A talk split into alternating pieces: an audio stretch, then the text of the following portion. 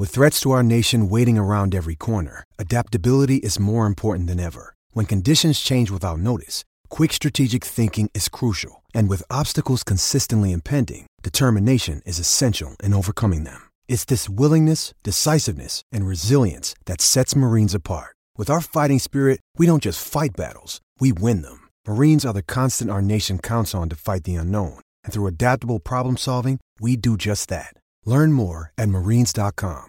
But at the end of the day, I mean, uh, our power play just hasn't been good enough. Uh, you know, last game we weren't able to get anything going on two power play opportunities.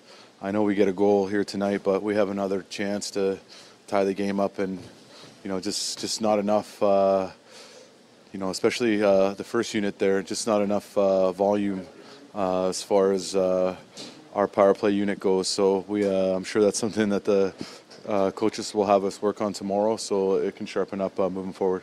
Was it an execution thing? Do you feel like you guys generated enough shots, or Yeah, just like I said, just trying to create more volume, maybe trying to sim- uh, simplify things.